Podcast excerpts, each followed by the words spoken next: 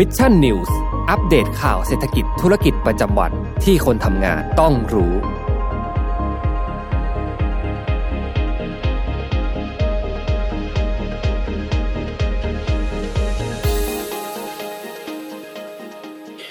วัสดีครับยินดีต้อนรับเข้าสู่รายการ Mission News Live นะครับประจำวันอังคารที่ 5 เมษายน 2565 นะครับ อยู่กับผมแจ็คทิลาติกเช่นเคยนะครับ6โมงตรงแบบนี้ มารับชมรับฟังข่าวสารสำหรับคนทำงานกันนะครับ สวัสดีทุกท่านด้วยนะครับ เข้ามาแล้วก็อย่าลืมกดไลค์กดแชร์เพื่อเป็นกำลังใจให้กันด้วยนะครับ ยังไงขอขอบพระคุณทุกทุกท่านล่วงหน้าเอาไว้เลยนะครับ ก็ยังไงก็ตามนะครับ ในฐานะตัวแทนนะครับของรายการ Mission Daily Report นะครับแล้วก็ Mission to the Moon ยังไงต้องขอขอบพระคุณทุกทุกท่านด้วยนะครับที่ เข้ามา feedback นะครับแล้วก็มาให้คำเสนอแนะคำชี้แนะต่างๆนะครับที่เกี่ยวข้องกับการรายงานข่าวทั้งในช่วงเช้า แล้วก็ทุกๆช่วงนะครับยังไงทางทีมงานของเราเนี่ยต้องขอขอบพระคุณทุกท่าน ทุก ๆ ความคิดเห็นด้วยนะครับยังไงก็ตามเนี่ยเราก็เปิดรับฟังนะครับทุกความคิดเห็นนะครับยังไงจะคอมเมนต์จะใช้โซเชียลมีเดียอะไรเนี่ยก็ขอให้ ดำเนินการนะครับด้วยความสุภาพเรียบร้อยกันด้วยนะครับเป็นขอขอบพระคุณมากๆ มาณที่นี้ด้วยนะครับ ก็ตอนนี้ทางทีมงานก็กำลังดำเนินการกันอยู่นะครับ ยังไงใครที่เป็นห่วงหรืออะไรยังไงเนี่ยก็เดี๋ยวเราจะอัปเดตให้ฟังกัน ต่ออย่างต่อเนื่องนะครับอะในช่วงนี้นะครับ สัปดาห์นี้ก็เป็นอีกหนึ่งสัปดาห์นะครับ ที่หลายๆคนอาจจะตั้งหน้าตั้งตารอคอยนะครับ วันพรุ่งนี้อาจจะเป็นวันหยุดนักขัตฤกษ์นะครับ อีกหนึ่งวันให้พวกเราได้พักผ่อนกันนะครับ ก่อนที่จะไปหยุดจริงๆนะฮะสัปดาห์หน้านะครับสำหรับเทศกาลสงกรานต์นั่นเองนะครับยังไงก็ตามเนี่ยวันนี้ผมเองก็มีข่าวสารมาฝากกันอีกเช่นเคยนะครับอ่าขอสวัสดี คุณแชมป์นะครับ แล้วก็สวัสดีคุณอารยาด้วยนะครับ สวัสดีทั้งสองท่านอีกรอบหนึ่งด้วยนะครับอ่ายังอยู่กับผู้ใหญ่ใจดีของเรานะครับ ดีน่าโทนิวนั่นเองนะครับ ก็วันนี้นะครับขออนุญาตมารายงานข่าวที่เกี่ยวข้องกับเรื่องของสถานการณ์ทางสิ่งแวดล้อมกันบ้างนะครับ เพราะว่าเมื่อวันจันทร์ที่ผ่านมาหรือว่าเมื่อวานนี้นะครับ ทางด้านของสหประชาชาตินะครับ หรือว่าเอ่อ UN นั่นเองนะครับ ได้มีการออกรายงานนะครับของคณะกรรมการระหว่างประเทศ นะครับว่าด้วยสภาพภูมิอากาศเปลี่ยนแปลงแห่งสหประชาชาติ หรือว่า IPCC นั่นเองนะครับ IPCC นะครับก็ถือว่าเป็น report นะครับเป็นรายงานฉบับเต็มที่เราเองนะครับในฐานะประชาประชากรโลกใบนี้นะครับ ก็ถือว่าเป็น report ที่เราต้องจับตาดูเลยนะครับ เพราะว่าถือเป็นการทำงานร่วมกันของรัฐบาลของหลาย ๆ ประเทศนะครับ ที่จะเข้ามาร่วมศึกษาค้นคว้าวิจัยเกี่ยวกับเรื่องของสภาพแวดล้อมนะครับหรือว่าภาวะโลกร้อนนั่นเองนะครับว่ามันมีทิศทางเป็นอย่างไรบ้างนะครับ เปลี่ยนแปลงเป็นอย่างไรบ้างนะครับ ก็มาดู I IPCC report นะครับประจำปีนี้กันสักนิดหนึ่งนะฮะหรือว่าประจำไตรมาสที่ 1 ของปี 2022 นี้กันสักนิดหนึ่งนะครับโดยสำนักข่าวในเบื้องต้นนะครับสำนักข่าว CNN นะครับก็ได้มีการออกมารายงานนะครับว่าตอนนี้เนี่ยทางด้านของ IPCC report นะครับออกมาระบุว่า renewable energy นะครับหรือว่าพลังงานสะอาดเนี่ยในปัจจุบันนี้ถือว่ามีเขาเรียกว่าเป็น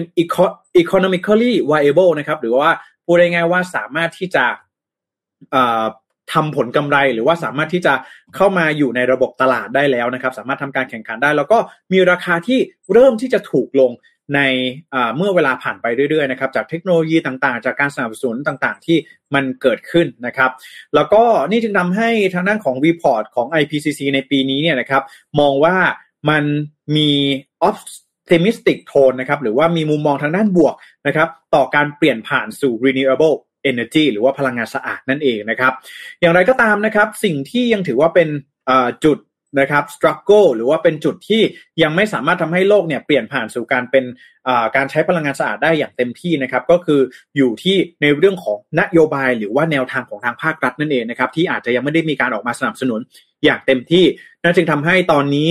การที่เราจะ fast track หรือว่าการที่เราจะอยู่ในรถด่วนในการที่เราจะเปลี่ยนผ่านสู่พลังงานสะอาดเนี่ยอาจจะยังไม่เร็วรวดเร็วพอนะครับ เนื่องจากว่านโยบายแล้วก็ภาคนโยบายแล้วก็ภาครัฐต่าง ๆ นั่นเองนะครับ โดยทางด้านของอคุณอันโตนิโอกูเตเรสนะครับซึ่งเป็นเลขาธิการนะครับของสหประชาชาติเองเนี่ยก็ได้ออกมาบอกนะครับว่าตอนนี้เนี่ยถือว่าเป็นเรื่องที่เราเนี่ยนะครับจะต้องร่วมมือร่วมใจกันนะครับในการเดินหน้า สู่โลกที่สามารถอยู่ร่วมกันได้นะครับ แล้วก็ตอนนี้เนี่ยในปัจจุบันนี้การดำเนินงานของทางภาครัฐในประเทศต่างๆเนี่ยยังถือว่าอยู่ในจุดที่ทำให้เราเนี่ยกำลังเดินทางไปสู่ unlivable world นะครับหรือว่าโลกที่อาจจะไม่สามารถอยู่อาศัยได้ในอนาคตนั่นเองนะครับ ในส่วนนี้นะครับก็ถือว่าในตอนนี้นะครับณจุดนี้เนี่ยเรากำลังอยู่ในจุดที่ โลกนะครับกำลังมีอุณหภูมิปรับตัวเพิ่มสูงขึ้น 1.5 ดีกรีนะครับในปัจจุบันนี้นะครับแล้วก็ในเซนจูรีนี้นะครับหรือว่าในปี 2100 เนี่ยโลกของเราจะมีอุณหภูมิเนี่ยปรับเพิ่มสูงขึ้นโดยเฉลี่ยนะครับ 3 องศาเซลเซียสด้วยกันนะครับ ซึ่งตอนนี้เนี่ยก็ถือว่าโลกของเราเนี่ยก็เริ่มที่จะร้อนขึ้นแล้วนะครับ แล้วก็จะส่งผลกระทบทางด้านสิ่งแวดล้อมต่างๆ นานามากมายเลยทีเดียวนะครับขณะเดียวกันนะครับในตอนนี้เนี่ย ทางด้านของ IPCC report ปีนี้นะครับ ก็ยังมีการออกมาระบุนะครับ ว่ารัฐบาลแล้วก็องค์กรทั่วโลกนะครับ มีเครื่องมือแล้วก็มีทางออกนะครับ ที่จะช่วยพลิกวิกฤต ด้านสภาพอากาศเนี่ยภายใน 10 ปีข้างหน้า ก่อนที่จะสายเกินไปแล้วนะครับ แต่ว่าตอนนี้เนี่ยนะครับรายงานฉบับนี้เนี่ยนะครับจำนวนกว่า 3,000 หน้าเนี่ยนะครับ ก็เป็นไปเพื่อป้องกันนะครับ ไม่ให้โลกเนี่ยมีอุณหภูมิที่ปรับเพิ่มขึ้น ทะลุ 1.5 องศาเซลเซียสนั่นเองนะครับ โดยตอนนี้ถือว่าระดับการปล่อยก๊าซเรือนกระจกเนี่ยลดลงครึ่งหนึ่งนะครับ หลังจากที่ได้มีการทำการตอนนี้มี aim ว่าอยากจะให้ลดลงเหลือครึ่งหนึ่งภายในปี 2030 หลังจากที่มีการปล่อย report ตัวนี้ออกมาในปีนี้นั่นเองนะครับ ขณะที่สเตฟานีโรนะครับซึ่งเป็นผู้เขียนรายงานหลัก แล้วก็นักวิทยาศาสตร์ด้านสภาพอากาศจาก World Wildlife Fund นะครับหรือว่า WWF เนี่ยได้มีการกล่าวกับ Business Insider นะครับโดยระบุว่า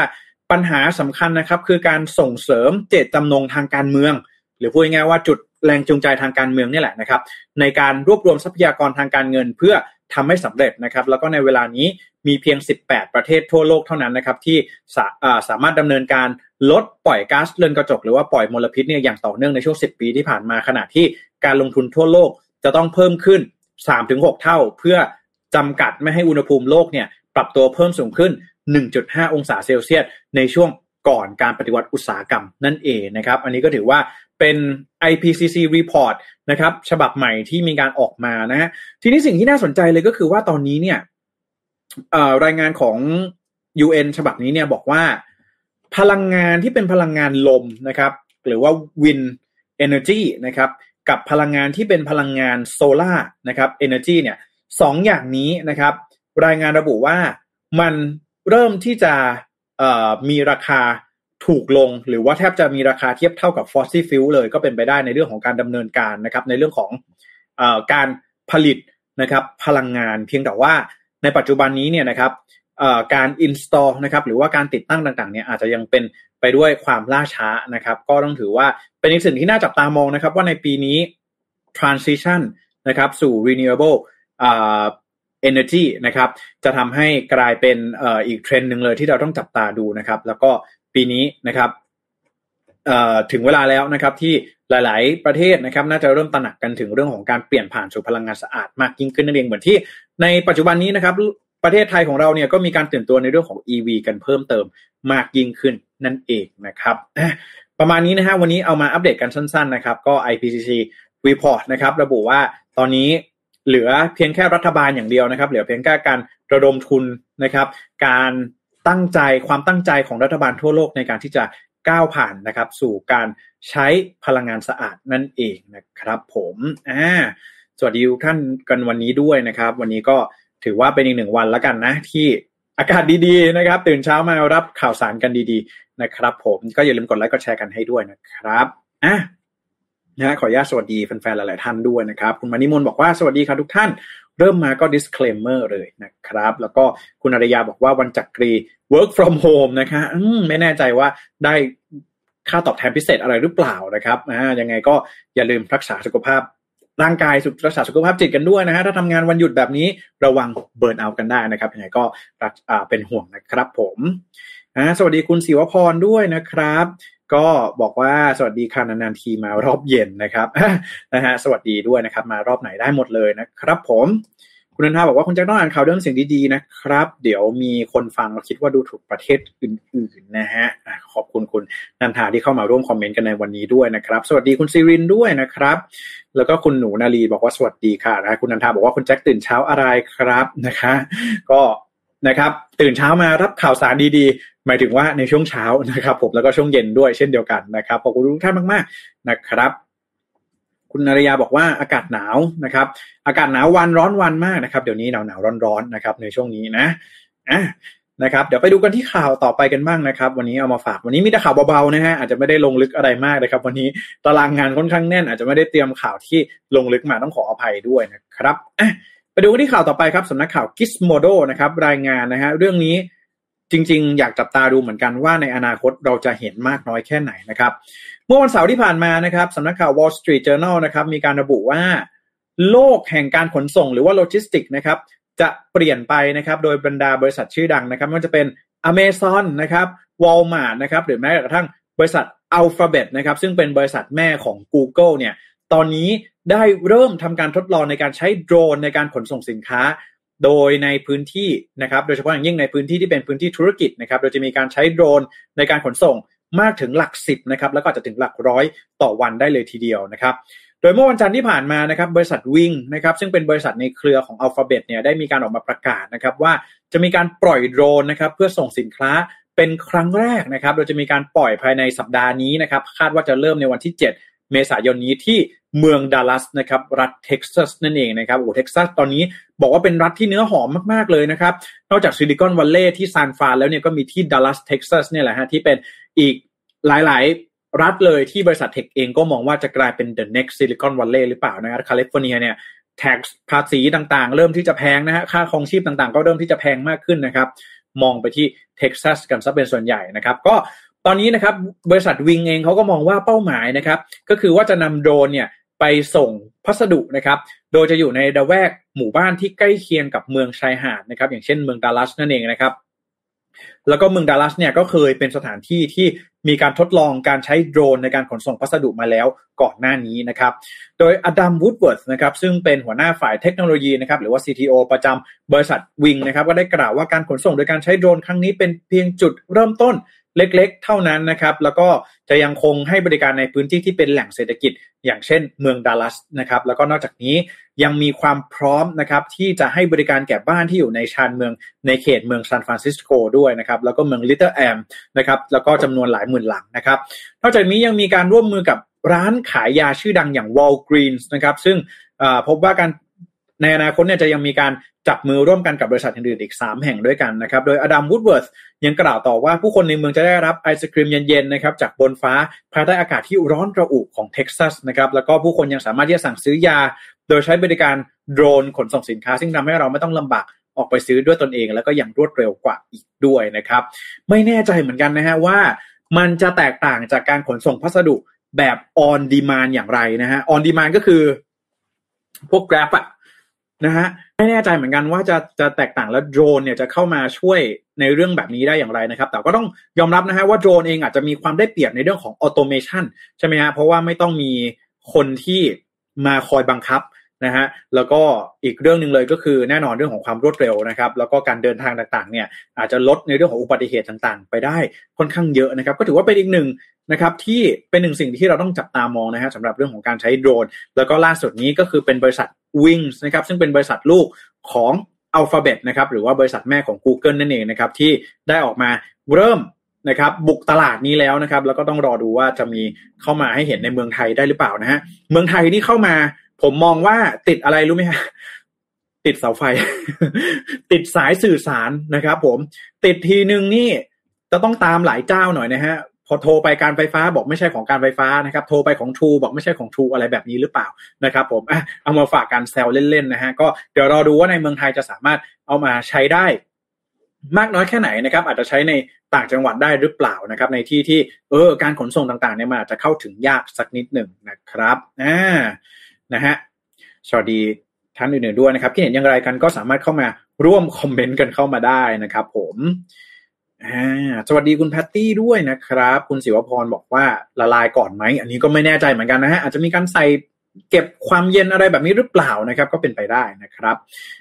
ติดสายนะคุณศิวพรบอกติดสายนะครับ อืมติดแน่นอนนะครับ ผมว่านะครับ ก็ก็ตอนนี้ก็กำลังเร่งนะครับ ฝังสายไฟฟ้าใต้ดินกันอยู่นะครับ ขอบคุณทุกท่านที่เข้ามาร่วมคอมเมนต์พูดคุยกันในวันนี้ด้วยนะครับ ก็เดี๋ยวไปดูข่าวสุดท้ายกันในวันนี้นะฮะวันนี้มาสั้นๆสักนิดหนึ่งนะฮะต้องขออภัย อาจจะไม่ค่อยมีเวลาเตรียมข่าวสักเท่าไหร่นะครับอะวันนี้ไปดูบ้างนะครับเอ่อทำไมยังรอดอยู่ทุกซีซั่นนะนะฮะหลายๆท่านนะครับโอ้โหเป็นมากี่ซีซั่นแล้วฮะห้าหกซีซั่นแล้วก็ยังรอดอยู่นะครับสำหรับเรื่องของสถานการณ์ การแพร่ระบาดของโควิด -19 นะครับ บางคนอาการน้อยนะครับ หรือบางคนก็ไม่ติดเลยนะครับ ทีนี้ผู้เชี่ยวชาญเองเนี่ยเขาก็ออกมานะครับวิจัยเหมือนกันนะว่าเออทำไมยังมีถึง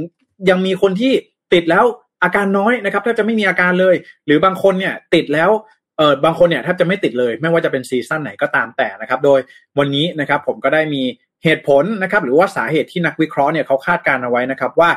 เพราะว่าปัจจัยต่างๆ เหล่านี้นะครับ จึงทำให้ท่านหนึ่งอาจจะเจ็บป่วย แล้วก็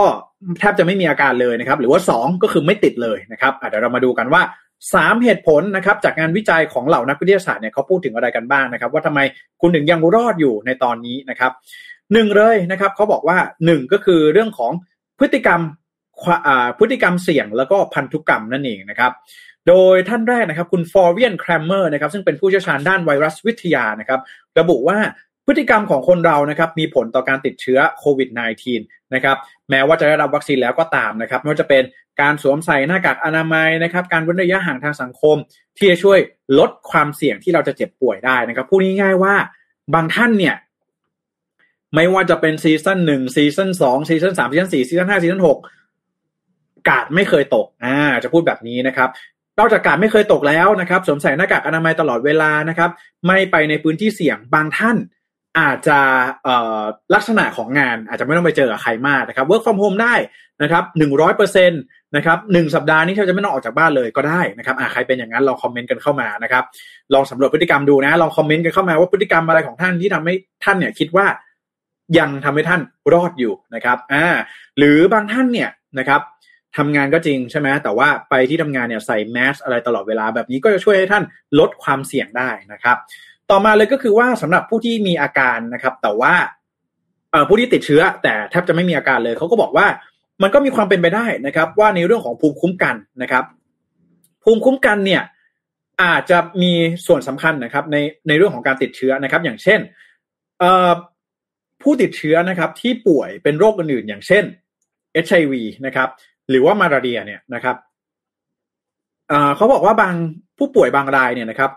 มีพันธุกรรมที่สามารถป้องกันโรคเหล่านี้ได้ แต่ว่ามัน super rare คือมัน rare มากๆ มันแทบจะหาไม่เจอนะครับ คือบางคนเนี่ยก็อาจจะมียีนนะครับ หรือว่ามีพันธุกรรม อะไรต่างๆ เหล่านี้เนี่ยที่ทำให้เออเราอาจจะรอดหรือว่าเวลาเราป่วยเนี่ยอาจจะไม่มีแทบจะไม่มีอาการเลยนะครับก็เป็นไปได้นะครับ โดยทางด้านของคุณอันเดรสเอสพานนะครับซึ่งเป็นนายแพทย์ผู้ศึกษาด้านจุลวิทยานะครับ ก็ระบุว่ายีนหรือพันธุกรรมของบางคนเนี่ยอาจจะทำให้อาการของเชื้อโควิด -19 เนี่ยมีแนวโน้มที่แย่ก็เป็นไปได้นะครับหรือบางคนก็อาจจะมียีนที่ทำให้อาการเนี่ยไม่ดุนแรงก็เป็นไปได้นะครับ แต่อย่างไรก็ตามเราไม่สามารถที่จะรู้ได้เลยนะครับ ว่าใครที่ มี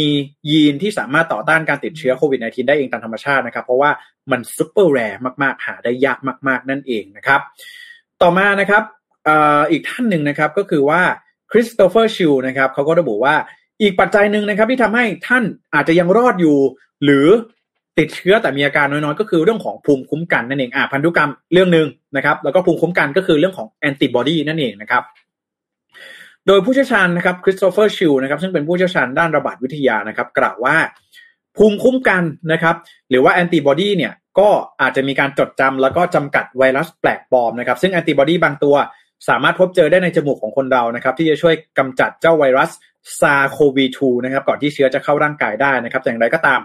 ยังคงเป็นเรื่องที่ยากนะครับ ที่เราจะวัดจำนวนของแอนติบอดีที่อยู่ในจมูกของเรานะครับ ว่าใครเนี่ย มีแอนติบอดีที่เพียงพอต่อการป้องกันการติดเชื้อนะครับ จากการวิจัยพบว่ามีเพียงไม่กี่คนเท่านั้นนะครับที่สามารถสร้างภูมิคุ้มกันได้เองนะครับแม้ว่าจะไม่ได้ฉีดวัคซีนก็ตามนะครับ ซึ่งภูมิคุ้มกันที่สร้างขึ้นมาเองนั้น จะมีความไวต่อการจับเชื้อไวรัสแปลกปลอมที่เข้ามาในร่างกายอย่างรวดเร็วก่อนที่ไวรัส จะแพร่กระจายไปยังในร่างกายเสียอีกนะครับ นอกจากนั้นเนี่ยยังมีพบว่าบางคนเนี่ยเสี่ยงติดเชื้อได้น้อยกว่านะครับ เนื่องจากพึงจะได้รับการติดเชื้อชนิดอื่นมาก่อนไม่นานนะครับ อย่างเช่น เชื้อไข้หวัดนะครับ โดยครัมเมอร์ผู้เชี่ยวชาญด้านไวรัสวิทยากล่าวว่าการที่เราพึงติดเชื้อเอ่อพึ่งติดเชื้อไวรัสอื่นๆมาจะช่วยกระตุ้นภูมิของเราได้นะครับ แล้วก็สามารถป้องกันได้เป็นระยะเวลาสั้นๆ จากการติดเชื้อไวรัสด้วยนะครับอย่างไรก็ตามการป้องกันการติดเชื้อก็ถือว่าเป็นเรื่องที่ดีที่สุดนั่นเองพูดง่ายๆว่าเขาบอกว่า บางคนเนี่ยมันอาจจะมีภูมิคุ้มกันอะไรบางอย่าง ที่ทำให้เราเนี่ยไม่ติดนะฮะใครเคยอยู่ในประสบการณ์ที่แบบว่าโอ้โหเสี่ยงแบบเนี้ย ติดแน่นอนอะ เออต้องติดแล้วนะครับ แต่ก็ไม่ติดอ่าก็อาจจะมีนะครับ บางเหตุการณ์ก็เป็นไปได้นะครับเอ่อแต่ว่าบางทีเนี่ยมันก็อยู่หลาย ๆ ปัจจัยเนาะไม่ได้บอกว่าเอ้ยพอเราผ่านเหตุการณ์นั้นมาแล้วเราจะไปเสี่ยงเพิ่มนะครับ แต่ก็บอกว่าก็มีสิทธิ์ที่จะเป็นไปได้นะครับว่าแอนติบอดีของเราเนี่ยบางทีเราอาจจะเพิ่งป่วยมาจากโรคไข้หวัดใหญ่โรคอะไรที่เป็นโรคเชื้อไวรัสที่ไม่ใช่โควิดเนี่ยแต่ว่าร่างกายมันปรับปรุงนะครับ แล้วก็ adapt ให้เราเนี่ยมีภูมิคุ้มกันในเบื้องต้นนะครับ ข้อสุดท้ายนะครับก็คือข้อ3นะครับก็คือว่าเคยติดเชื้อมาก่อนนะครับอ่าพูดง่ายว่าอันนี้ไม่ได้รอดทุกซีซั่นแล้วนะหมายถึงว่าทำไมซีซั่นแต่ละซีซั่นถึงยังรอดอยู่นะครับแต่ว่าอันนี้น่าจะเน้นไปที่เรื่องของอาการที่ยังน้อยนะครับเออผู้ป่วยที่อาการน้อยนั่นเองนะครับก็คือว่าคุณปีเตอร์นอสตรอมนะครับซึ่งเป็นศาสตราจารย์แล้วก็ผู้เชี่ยวชาญด้านกุมารเวชศาสตร์นะครับระบุว่าการฉีดวัคซีนเพื่อป้องกันการติดเชื้อนั้นมีระยะปลอดภัยที่สั้นนะครับแล้วก็จะอยู่ที่ราว 6 เดือนนะครับหลังจากนั้นภูมิคุ้มกันของเราจะอยู่ในระดับที่ไม่แน่นอนนะครับเพราะฉะนั้นแล้ว การติดเชื้อเนี่ยจะช่วยสร้างเกราะป้องกันหรือภูมิคุ้มกันที่ดีกว่า แล้วก็ยาวนานถึง 20 เดือนด้วยกันนะครับ แต่นั่นไม่ได้หมายความว่าการติดเชื้อจะดีเสมอไปนะครับ เพราะว่าก็มีโอกาสที่จะเสียชีวิตได้ด้วยเช่นเดียวกันนะครับ การแพร่พันธุ์ของเชื้อไวรัสเนี่ยมันก็มีความหลากหลายแล้วก็รวดเร็วนะครับ เพราะฉะนั้นเราเองก็อาจจะสามารถกลับมาติดเชื้อได้อีกนะครับ แต่ว่าอาจจะเป็นการติดเชื้อคนละสายพันธุ์นั่นเองนะครับ เพราะฉะนั้นแล้วนี่คือปัจจัยต่างๆ ที่เขาได้มีการกล่าวออกมานะครับ จะเห็นได้ชัดว่ามันเป็นปัจจัยที่ ยังไม่แน่นอนนะครับ แต่เป็นการคาดการณ์เอาไว้นะครับว่าเอ่อหนึ่งเลยก็คือเรื่องของพฤติกรรมของเรานะครับสองก็คือเรื่องของพันธุกรรม เรื่องของภูมิคุ้มกัน แล้วก็สุดท้ายเลยก็คือเรื่องของอาจจะเคยได้รับเชื้อมาก่อนแต่ว่านี้อาจจะเป็นเกี่ยวข้องกับการล้มป่วย แต่ว่าอาการไม่รุนแรงนั่นเองนะครับ แต่ว่านี่เป็นเพียงสาเหตุนะครับ ที่จะสะท้อนให้เห็นนะครับ ว่าเออทำไมเราถึงยังไม่ติดเชื้อหรือว่าติดเชื้อแต่ว่าแทบจะไม่มีอาการนะครับ แต่สิ่งที่สำคัญเลยก็คือว่า เรายังคงจะต้อง หมั่นนะครับรักษาระยะห่าง แล้วก็ใส่สวมใส่หน้ากากอนามัยนะครับ แล้วก็ต้องเข้าได้รับการฉีดวัคซีนด้วยเช่นเดียวกันนะครับอะเดี๋ยวให้แต่ละท่านคอมเมนต์กันไปแล้วนะฮะมาดูกันสักนิดนึงว่าแต่ละท่านบอกว่าอย่างไรกันบ้างนะครับ คิดว่า เออนะครับทำทำตัวพฤติกรรมอะไรยังไงนะฮะถึงยังรอดอยู่ในปัจจุบันนี้นะครับคุณโทโทโทมัสนะครับ บอกว่า เราคือผู้รอดชีวิตนะครับ รอดทุกซีซั่นนะครับทำงานนอกสถานที่ทุกวันอ๋ออันนี้ถือว่าระมัดระวังตัวเป็นอย่างดีนะครับ อันนี้ก็ต้องชื่นชมนะครับ ผมคุณชินบอกว่ามีเพื่อนที่ติดโควิด ทั้งที่ตัวเองทำงานที่บ้านอืแต่พ่อกับแม่ออกไปข้างนอกตลอดเลย เอาเชื้อกลับมาฝากนะครับ รักษากันโดยโฮมไอโซเลชันที่บ้านทั้ง 3 คนตอนนี้หายกันหมดแล้วนะครับ คุณมานิมนนะครับบอกว่าน่าจะเพราะลักษณะงานที่แทบไม่ต้องเจอใครนะครับ พอไม่ไปไหนก็ไม่ต้องตรวจนะครับ เลยไม่รู้ว่าติดเชื้ออ๋อไม่ไม่ได้บอกว่าไม่เจอใครแล้วจะไม่ติดนะฮะแต่ว่าอาจจะติดแล้วแต่ไม่เจอเชื้อนะครับไม่เพราะไม่ได้ตรวจนะครับ คุณแมตตี้บอกว่ารอดเพราะมีหน้าตาเป็นอายุอาวุธนะครับ อาจจะเกี่ยวนะครับ คุณนันทาบอกว่าอยู่ต่างประเทศเกือบปีนะครับ เดินทางปกติไม่ใส่แมสตรวจดีเคทุกอาทิตย์ยังไม่ติดครับ อืมสงสัยยังแย่ไม่ดีนะครับนะฮะแต่ละท่านก็น่าสนใจมากเลยนะฮะคุณซิวพรบอกว่า งานเราเดินทางเยอะนะครับ เจอคนเยอะตลอดแต่ล้างมือบ่อยมากเปลี่ยนหน้ากากด้วยนะครับ พยายามกินอาหารดีๆ กินวิตามิน แล้วออกกำลังกายค่ะ คือทำทุกอย่างจริง ๆ ถ้าติดคงทำใจนะครับอ่าคุณไพศาลบอกว่ามาสายนะครับ ไม่เป็นไรนะครับ ขอบสวัสดีคุณไพศาลด้วยนะครับ คุณธรรมะบอกว่าเจอคนเยอะเหมือนกันครับ ทุกครั้งที่ขึ้นรถก็ล้างมือตลอดนะครับ พยายามไม่กินอาหารนอกบ้านแล้วก็วัคซีนเต็มแขนครับนะฮะ คุณไปสารบอกว่า จุดแข็งรอดจากไวรัสนะครับ จุดอ่อนไวรัสยังไม่เลือกไม่เป็นไรนะครับ ผมอยากไม่เลือกแหละค่าดีแล้วนะครับ คุณไปสารนะครับ อืมนะฮะคุณสิวพรบอกว่าทานข้าวนอกบ้านนะครับ แต่ว่าความเร็วแสงนะครับ แล้วก็วัคซีนเต็มแขนเช่นเดียวกันนะครับอ่านะครับเอาเราจากหน้าสายนะครับ ใช้เดวอนเต้ใช่ไหมใช่ครับมาฮะก็นั่นแหละฮะที่เหลือจากงาน on MBR on stage นะฮะก็มาใช้ทุกวันนะครับของเขาดีจริง ๆ นะครับ หาซื้อได้ต่าง e-commerce แพลตฟอร์มทั้งหลายนะครับช้อปปี้ลาซาด้านะครับคุณหนุ่มดาลีไม่รอดขาดซีซั่นแรกนะครับ แต่ผ่านมาสองปีไม่ติดแล้วนะครับ อืมนะฮะคุณปฏิบอกว่าไปยืนคาบไม้บรรทัดเลยนะครับอะนะฮะไหนๆก็พูดเรื่องโควิดแล้วนะครับ ผมก็พูดกันตามตรงพูดคุยกันแบบนี้นะครับ ก็คือสัปดาห์ที่แล้วนะ ผมติดเชื้อนะครับโควิด -19 นั่นเองนะครับ ก็เออเข้าสู่กระบวนการการรักษาตัวอะไรเรียบร้อยนะครับ หายแล้วเรียบร้อยนะครับ แล้วก็ ตรวจ ADK มาหนึ่งขีดแล้วเรียบร้อยนะครับ ยังไงขอขอบคุณทุกท่านด้วยที่เป็นห่วงนะครับ ก็อันนี้มาพูดกันคุยกันแล้วกันนะครับ เพราะว่าผมเชื่อว่าเรื่องนี้ก็เป็นเรื่องปกติแล้วนะครับ แต่ก็ต้องออยากจะขอขอโทษทุกๆท่านด้วยนะครับ ที่ที่อาจจะทำให้เดือดร้อนนะครับ ที่มีการไปพบปะกันอะไรแบบนี้แล้วต้องกักตัวอะไรแบบนี้นะครับ ยังไงต้องขออภัยด้วยนะโดยเฉพาะยิ่งทีมงาน Mission to the Moon นะฮะบางท่านก็เออเพิ่งเจอกันพูดคุยกันอะไรแบบนี้ต้องขออภัยด้วยนะครับ แต่ก็จะมา เล่าประสบการณ์แล้วกันนะครับ ว่าตอนนี้ อย่างที่ผมบอกไปนะว่าช่วงเช้าเนี่ยเอ่อตอนนี้นะครับ ถ้าติดเชื้อโควิด -19 เนี่ย ผมต้องบอกว่าลำบาก อันนี้ผมพูดตรงลำบากมากนะครับเอ่ออย่างแรกนะครับก็คือว่าสปสชนะครับเอ่ออย่างแรกก็บอกว่าจุดเริ่มต้นก็คือหนึ่งเขายกเลิกสิทธิ์ยูเซปก่อนนะครับ สิทธิ์ยูเซปเนี่ยคืออะไรนะครับ ก็คือว่าการที่เราเดินไปที่โรงพยาบาลที่ไหนก็ได้นะครับเอ่อแล้วก็ไปรับ ไปรับการรักษาที่โรงพยาบาลที่ไหนก็ได้นะครับ ตอนนี้เขายกเลิกสิทธิ์ UCEP กันแล้วนะครับ แต่ว่าสิ่งที่เกิดขึ้นเลยก็คือว่า พอยกเลิกสิทธิ์ UCEP เนี่ย มันทำให้ผมต้องไปตามรักษาตามสิทธิ์ที่ผมมีนะครับเอ่อมันก็เลยเกิดคำถามที่ผมรายงานไปเมื่อเช้าถ้าใครฟังอยู่ก็จะบอกว่า เอ๊ะ แล้วคือผมเนี่ยมีรถยนต์ส่วนตัวยังยังโอเคยังสะดวกสบายอยู่นะครับ แต่ว่าคนที่ไม่มีรถยนต์ส่วนตัวเนี่ยจะทำยังไง เออนะฮะเพราะว่าบางคนเนี่ยอย่างผมเนี่ยก็ต้องยอมรับว่าผม มีการย้ายที่อยู่ด้วยนะครับ ย้ายที่อยู่แล้วปรากฏว่าโรงพยาบาลตามสิทธิ์เนี่ยระยะทางค่อนข้างไกลจากจากที่ที่ผมอยู่นะครับ แต่ว่าคือผมเพิ่งย้ายที่อยู่มาได้ไม่นานนะครับประมาณสองสาเดือนเลยก็เลยยังไม่ได้ย้ายโรงพยาบาลมาตามสิทธิ์อะไร เพราะว่าไม่ได้คิดว่าจะอยู่นานด้วยอะไรแบบนี้นะครับ ก็เลยกลายเป็นว่าต้องเดินทางไกลมากนะครับเอ่อก็เลยคิดว่าอันนี้น่าจะเป็นอีกจุดจุดบอดหนึ่งนะครับ ที่ที่เออมัน มันอาจจะทำให้ค่อนข้างลำบากสำหรับใครที่ไม่ได้มีรถยนต์ส่วนตัวแล้วต้องเดินทางบางทีเราก็ไม่อยากเดินทาง รถยนต์สาธารณะนะพูดกันแบบนี้นะครับเอ่อโอเคนี่อย่างแรกนะครับ ก็คือต้องเดินทางไปตามสิทธิ์นะครับ ตอนนี้ใครที่มีสิทธิ์ไม่มีสิทธิ์เนี่ย ก็จะรู้แล้วว่าตัวเองมีสิทธิ์อะไร แต่ว่าส่วนใหญ่ถ้าเป็นพนักงานออฟฟิศเนี่ยก็จะมีสิทธิ์ประกันสังคมอยู่แล้วนะครับ ข้อที่สองเลยก็คือว่า พอต้องไปตามสิทธิ์เนี่ย สิ่งที่จะตามมานะครับ ขึ้นอยู่กับผมพูดอย่างนี้ขึ้นอยู่กับดวงของท่านนิดนึงนะครับ ก็คือว่า อยู่ที่ว่าโรงพยาบาลเอกชนที่ท่านมีสิทธิ์เนี่ยนะครับโรงพยาบาลไหนก็ตามแต่ไม่ว่าจะเป็นโรงพยาบาลรัฐหรือโรงพยาบาลเอกชนเนี่ย อยู่ที่ว่าเขามีระบบเป็นอย่างไรบ้างนะครับ ระบบดีคุณโชคดีเลยนะครับ ถ้าระบบไม่ค่อยดีเนี่ยอาจจะลำบากนิดนึงนะครับ ไม่ไม่ได้บอกว่าลำบากมากนะอาจจะลำบากหน่อยนะครับ ก็คืออย่างของคนรู้จักผมที่ติดพร้อมกันเนี่ยรอบนั้นนะครับ ถ้าไปที่โรงพยาบาลประกันสังคมเนี่ย บางโรงพยาบาลโรงพยาบาลหนึ่งก็บอกว่า รับคิวต่อวันเนี่ยแค่สามร้อยคิว แล้วจะต้องไปตั้งแต่เช้าเพื่อจะไปเอาคิวนะครับ แต่โรงพยาบาลที่ผมมีสิทธิ์อยู่เนี่ยโชคดีนิดนึงก็คือว่าถ้าจะรักษาแบบฮสพิเทลนะครับ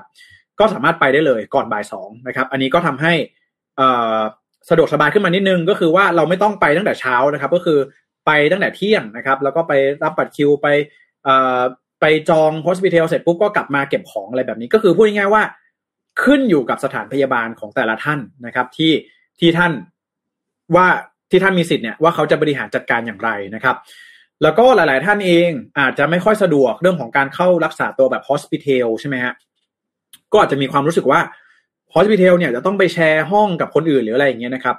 ก็จะมีทางเลือกในเรื่องของเจอจ่ายจบใช่ไหมเจอแจกจบ หรือเจอจ่ายจบเนี่ยเจอเจอเจอจ่ายเจอแจกจบนะฮะก็คือ ถ้าเจอเสร็จปุ๊บเนี่ยเอา ADK ไปรับยาได้ตามสถานบริการต่างๆ แต่ว่าคิวเนี่ยผมไปมาเหมือนกันนะฮะ รับเนี่ยวันหนึ่งสามสิบคิว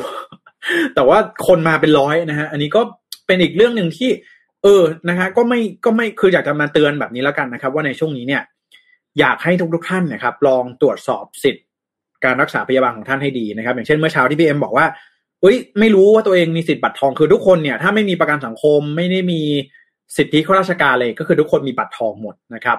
แล้วก็ต้องลองดูว่าเออขั้นตอนการรักษาอะไรต่างๆเนี่ยเป็นอย่างไรนะครับ ก็ถือว่าเอามาแชร์ประสบการณ์แล้วก็บอกว่าตอนนี้ใครติดเนี่ยลำลำบากค่อนข้างลำบากนะครับ ก็ในของการเดินทางอะไรอย่างเงี้ยไม่ติดจะดีที่สุดนะครับ ยังไงก็อย่าลืมระมัดระวังรักษาสุขภาพกันด้วยนะครับ ผมก็เป็นห่วงทุกท่านนะยังไงตอนนี้ผมหายดีแล้วนะครับ หายดีแล้วเรียบร้อยก็คือไม่ได้รักษาเนี่ยตามอาการเลยนะครับ มีไข้กินยาลดไข้นะครับ ไอกินยาแก้ไออะไรแบบนี้นะครับ แล้วก็ ก็รักษาตัวนะรับประทานอาหารได้ดีปกติเลยนะครับ ตอนนี้ก็อาจจะพักฟื้นนิดหน่อยตอนนี้กักตัวที่ห้องต่ออีกสองวันนะครับ แล้วก็เดี๋ยวจะสามารถออกไปสู่โลกภายนอกได้แล้ว แต่ว่า ATK ล่าสุดก็ขีดเดียวแล้วนะครับ ยังไงเอ่อช่วงนี้นะครับ เจอคนใกล้ตัวอะไรอย่างเงี้ยนะก็ก็ต้องบอกกันอย่างนี้นิดนึงนะฮะยังไงก็มองหาลู่ทางการรักษาตัวเอาไว้ด้วยนะครับ ผมเอ่อถ้าใครถามเรื่องของเอ่อเรื่องของ อะไรนะ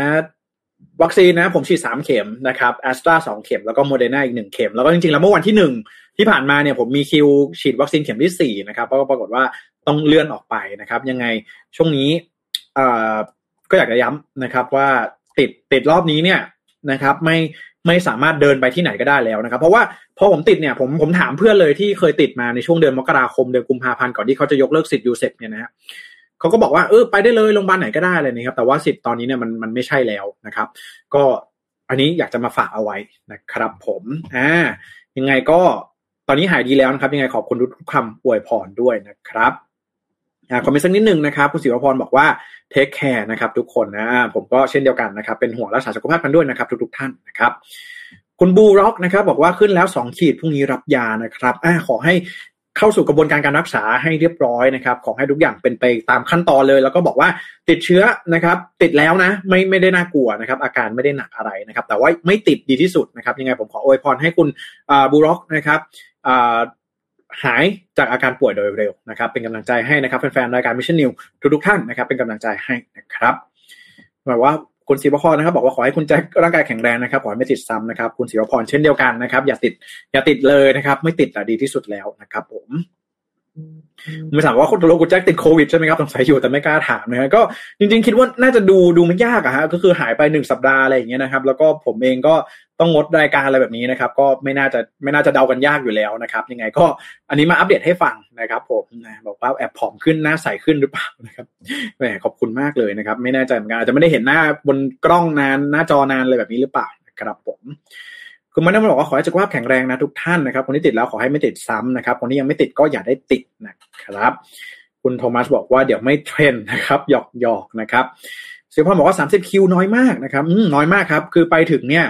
เขาบอกต้องไปเอาคิวตั้งแต่เจ็ดโมงนะฮะเจ็ดโมงแล้วลองคิดดูบางคนเนี่ยป่วยเป็นไข้ปวดหัวอะไรอย่างเงี้ยไปไม่ไหวแล้วฮะเจ็ดโมงนะครับ แต่ก็นั่นแหละฮะก็อันนี้เป็นนโยบายนะครับ ล่าสุดของทางภาครัฐนะครับ คุณเทียวพรบอกว่าขอบคุณที่มาแชร์ให้ฟังนะครับขอบคุณทุกท่านด้วยที่เป็นห่วงนะครับมันบอกว่าวัคซีนเต็มแขนจนกลายพันธุ์แล้วนะครับพี่โคยังไม่ไปไหนเลยนะครับแอบเบื่อมากมายนะก็พอติดรอบนี้ก็รู้สึกเหมือนกันนะครับว่าอยากให้โควิด -19 เนี่ยมันหมดไปเร็วๆเหมือนกันนะครับ แล้วก็รู้สึกว่ามันมันจะทำอะไรมันลำบากไปหมดเลยนะครับ แล้วก็ติดมาทีเนี่ยโอ้โหมันเข้าใจเลยนะฮะว่าดูดิฉีดวัคซีนมาแล้วสามเข็มยังติดอะ่ะแล้วเมื่อไหร่มันจะจบลงนะครับไอ้วิกฤตโควิดนี้นะครับ คุณนานาบอกว่าแอบรู้มาจากพี่ปิ๊กแพมๆวันนั้นแล้วครับโอเคนะฮะก็นั่นแหละครับ ผมคิดว่าน่าจะเดากันไม่ยากอยู่แล้วนะครับคุณซิรินบอกว่าขอให้คุณแจ็คสุขภาพแข็งแรงเต็มร้อยไวๆนะครับตอนนี้ที่ออฟฟิศก็มีเพื่อนร่วมงานติดโควิด กันรายวันเลยนะครับยังไงก็รักษาสุขภาพกันด้วยนะครับคุณซิรินนะครับคุณมานิมนบอกว่าคิวน้อยเกินนะครับคนเป็นมากมายขนาดนี้นะครับอะนะฮะไม่แน่ใจเหมือนกันว่าเลือกตั้งผู้ว่ากับโควิดอันไหนจะมาแรงกว่ากันนะครับในช่วงสงกรานนี้นะครับยังไงก็ขอติดตามข่าวสารกันด้วยส่วนวันพรุ่งนี้ ผมของงดรายการหนึ่งวันนะครับ ก็เป็นวันหยุดนะประจำสัปดาห์นะครับ แล้วก็เดี๋ยวกลับมาเจอกันวันพฤหัสบดีนะครับ ใครจะมาอ่านข่าวคู่กับผม ขอติดตามกันด้วยนะครับ แล้วก็เดี๋ยวเราพบกันนะครับก่อนที่จากลากันในวันนี้นะครับ ขอขอบคุณนะครับดีน่าโทนิวน้ำเต้าหู้ออร์แกนิกหอมอร่อยดีกับสุขภาพนะครับให้คุณออร์แกนิกได้ทุกวันนะครับ ยังไงก็ฝากน้ำเต้าหู้ดีน่าโทนิวด้วยนะครับ สูตร original นะครับสีเหลืองนะครับแล้วก็สูตรน้ำตาลน้อยนะครับสีฟ้านะครับหาซื้อได้แล้ว ตามห้างสรรพสินค้าชั้นนำทั่วไป ครับยังไงฝากไว้ด้วยขอบคุณดีน่าโทนิวด้วยนะครับแล้วก็สุดท้ายนี้ขอขอบพระคุณทุกท่านนะครับที่เข้ามาติดตามรับชมแล้วก็รับฟังในวันนี้นะครับอย่าลืมกดไลค์กดแชร์กันให้ด้วยนะครับเพื่อเป็นกำลังใจให้กันนะ แล้วก็ตอนนี้ผมอาการดีขึ้นมากแล้วนะครับยังไงก็ตามแต่นะครับขอทุกท่านรักษาสุขภาพกันด้วยแล้วเดี๋ยวพบกันวันพฤหัสบดีนี้นะครับสุขสันต์วันหยุดนักขัตฤกษ์ด้วยนะครับ แล้วก็วันพรุ่งนี้ไปทำอะไรกันก็เดี๋ยวกลับมาเล่าให้ฟังกันวันพฤหัสบดีนี้นะครับยังไงวันนี้ผมลาไปก่อนแล้วพบกันสวัสดีครับ มิชชั่นนิวส์อัปเดตข่าวเศรษฐกิจธุรกิจประจำวันที่คนทำงานต้องรู้